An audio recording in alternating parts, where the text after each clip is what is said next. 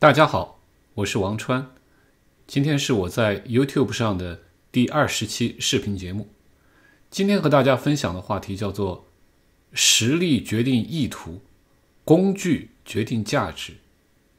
这会是一个系列的关于工具和工具的方法论的分析探讨。我们要解决某个问题时，最后往往发现解决问题的关键。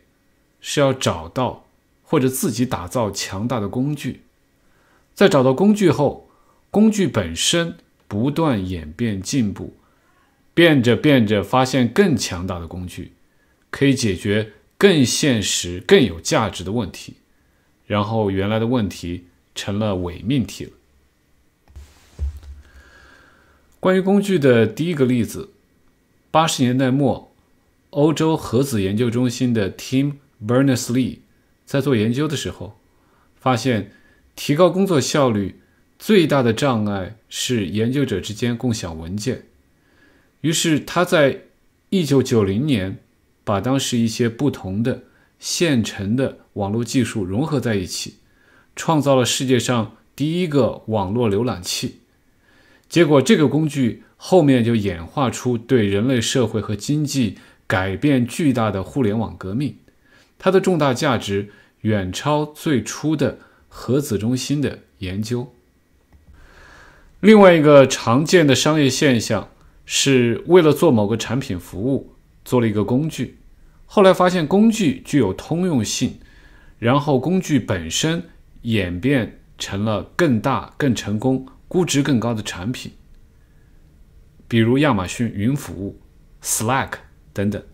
Slack 当初。就是游戏开发者为了内部沟通搞的工具。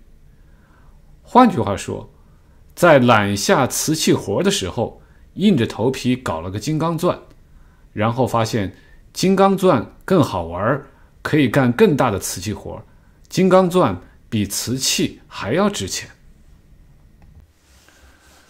关于工具的第三个例子，好莱坞著名导演 Harvey Weinstein。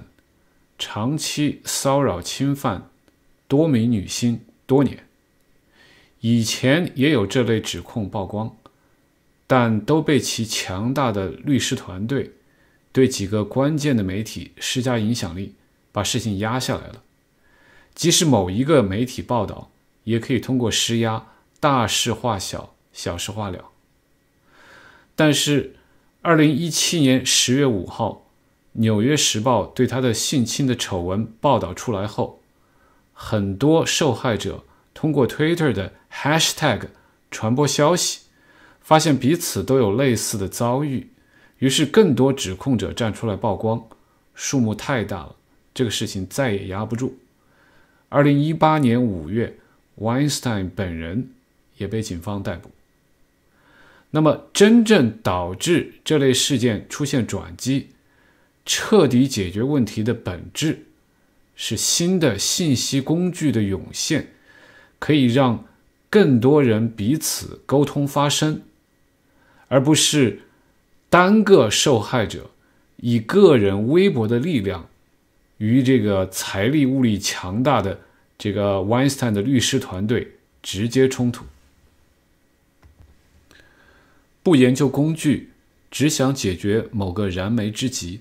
某个具体问题是短视的，是会常常碰得头破血流的。以搜集、研究、积累工具为本位，为日常主业，工具越多，越发强大，可以解决的问题也越多，人就越开心。以解决某个具体的眼前问题为本位，非常费劲。最后还是发现要被现实强行推回去返工，最后还是要被迫回去找合适的工具。比如说，有些人想着急发财创业，一旦真正开始，发现问题来了，需要可以高效推广产品的工具，这时候才发现传统的广告营销费用特别高。需要可以高效获得用户用户迅速、真实反馈的工具。这时候才发现，不知道如何与大量用户建立连接，如何与他们进行互动。需要能够招聘可靠的高质量人才的工具。这时候才发现，打广告招聘费时费力，真正匹配的、可以信赖的人才很难找。